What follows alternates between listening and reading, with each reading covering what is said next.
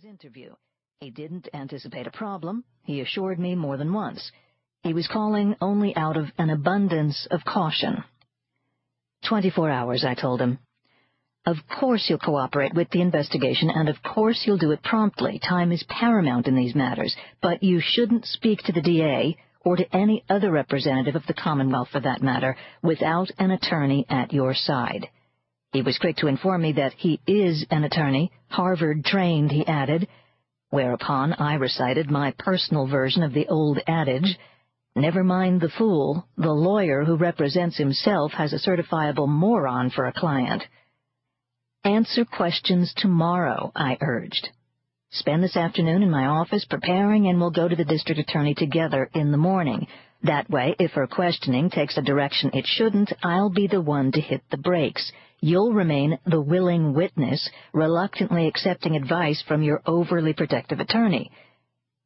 Senator Kendrick's laughter took me by surprise.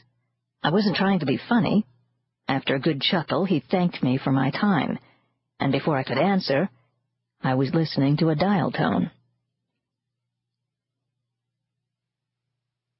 Chapter 2 Good of you to join us, Martha. Geraldine Schilling is the only person on the planet who calls me Martha, and she knows damn well I'm not here to join anybody. Charles Kendrick called me a second time ten minutes ago at 1.30 because he's worried. And he should be. Party's over, Geraldine. No more questions. Attorney Nickerson can be a bit rude. Geraldine presses an index finger to her cheek and directs her observation exclusively to Senator Kendrick, as though I'm not in the room. I should have trained her better, she adds. She sounds almost apologetic. Geraldine trained me for a solid decade when I was in ADA and she was the first assistant. If she'd done the job as she intended, I'd be a hell of a lot worse than rude. I'd also still be a prosecutor, not a member of the defense bar. I lift her black winter coat from the back of an upholstered wing chair in the corner and hold it out, letting it dangle from two fingers. Adios, I tell her. You're done here. She accepts the heavy coat, but doesn't put it on. Instead, she takes a pack of Virginia Slims from its inside pocket and then drapes it over her arm. She tamps a beige cigarette from the pack, shakes her long blonde bangs at me, then turns to the senator and arches her pale eyebrows. She seems to think he might override my decision. She's mistaken, though. She trained me better than that. You're done, I repeat. Senator Kendrick spoke with you voluntarily this morning, but he's not doing that anymore. Not at the moment, anyway. He called his attorney. That's me. This is his home, and I've asked you to leave. Marty, is it really necessary? Senator Kendrick is seated on his living room couch, a deep maroon soft leather sectional. Behind him, through the floor-to-ceiling windows, is a heart-stopping view of the winter Atlantic.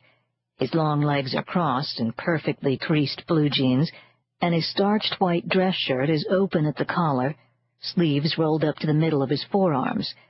His gray-blue eyes mirror the choppy surf, yet he seems far more relaxed than he should be under the circumstances. Take a look outside, I tell him, pointing to a pair of mullioned windows that face the driveway. And then you tell me if it's necessary. He stands, sighing and looking taxed by the effort, and crosses the antique oriental carpet to the dark polished hardwood at the perimeter of the vast room. I follow, and stop just a few steps behind him, eyeing his chiseled profile as he parts the curtains and leans on the sill. He's silent for a moment as he gets a gander of the scene that greeted me when I arrived. Standard procedure? he asks at last. Not even close, I tell him.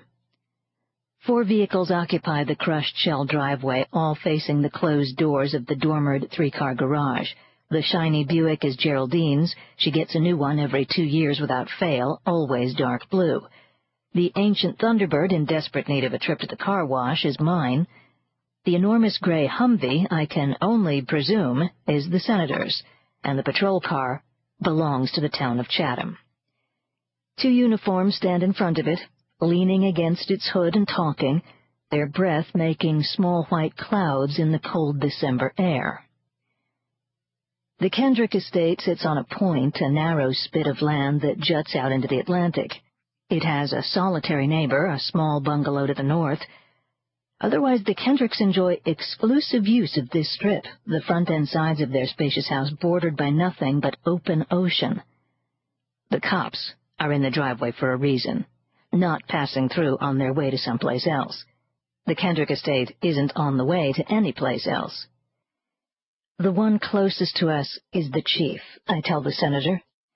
Ten bucks says he'll shoot the lock off your front door if your friend, the DA here, presses the right button on her pager. Senator Kendrick pulls the curtains back together and turns away from the windows to face Geraldine.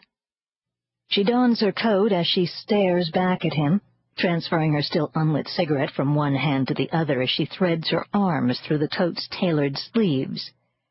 Senator, she snaps, her tone altogether different than it was just moments ago. He stiffens beside me and turns my way, but I stare at Geraldine as her deep green eyes bore into him. We've barely begun to check out your story, she says, and already parts of it don't fly. He takes a step toward me, but still I don't look at him. Since I'm the only person in this room who hasn't heard his story, there's not a hell of a lot I can offer. That can't be, he says. Shut up, Senator. The utter shock of my command renders him compliant, for the moment at least. Still, I keep my eyes fixed on our district attorney. She carries little more than a hundred pounds on her five-foot-two-inch frame, but there's not a tougher DA in the Commonwealth. Geraldine Schilling is no lightweight. I take my cell phone from my jacket pocket and flip it open as I walk toward the kitchen. And Geraldine. At this point, I tell her, you're nothing more than a common trespasser. She laughs. And I've got the chief on speed dial, too. She laughs again, louder this time, as she moves toward the kitchen door. She pauses, digs out a lighter from her coat pocket, and ignites the tip of the cigarette now pressed between her well-glossed lips.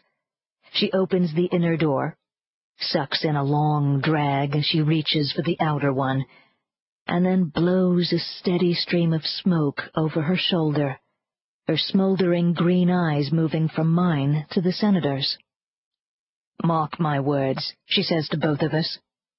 I'll be back. Chapter 3 How's Chuck? Harry stares at the snowy road ahead as he asks, a small smile tugging at the corners of his lips. He apparently finds it amusing that the Commonwealth senior senator is proving to be a less-than-model client. Chuck is the same as he was this morning, I tell him. Difficult. I flip the heater in Harry's old Jeep up another couple of notches and shift in the passenger seat to face him. He's driving with one gloved hand, clutching a cardboard cup of steaming coffee with the other. Makes sense, he says. The guy's usually the one calling the shots. He isn't used to taking orders. I'm not issuing orders, Harry. I'm offering advice. He smiles at me and then swallows a mouthful of coffee. And you're just the drill sergeant for the job. He laughs. Now there's a sentiment every forty-something woman hopes to hear from the man in her life. It's three o'clock, and we're pulling into the Barnstable County complex, headed up the hill to the House of Correction. We'll spend the next couple of hours with Derek Holliston, a 22-year-old creep who's accused of murdering a popular parish priest last Christmas Eve. Harry is Holliston's court-appointed defender, and, according to Harry, Neither of them is happy about it. Holliston apparently thinks Harry's efforts are less than zealous, and Harry calls Holliston a lowlife, a bottom feeder. Like it or not, Harry and I will spend the rest of the afternoon walking Holliston through his direct testimony. Tomorrow, to the extent possible, we'll prepare him for cross. His first-degree murder trial starts Wednesday morning, and unless Harry can convince him otherwise in the next 48 hours, Holliston intends to take the stand.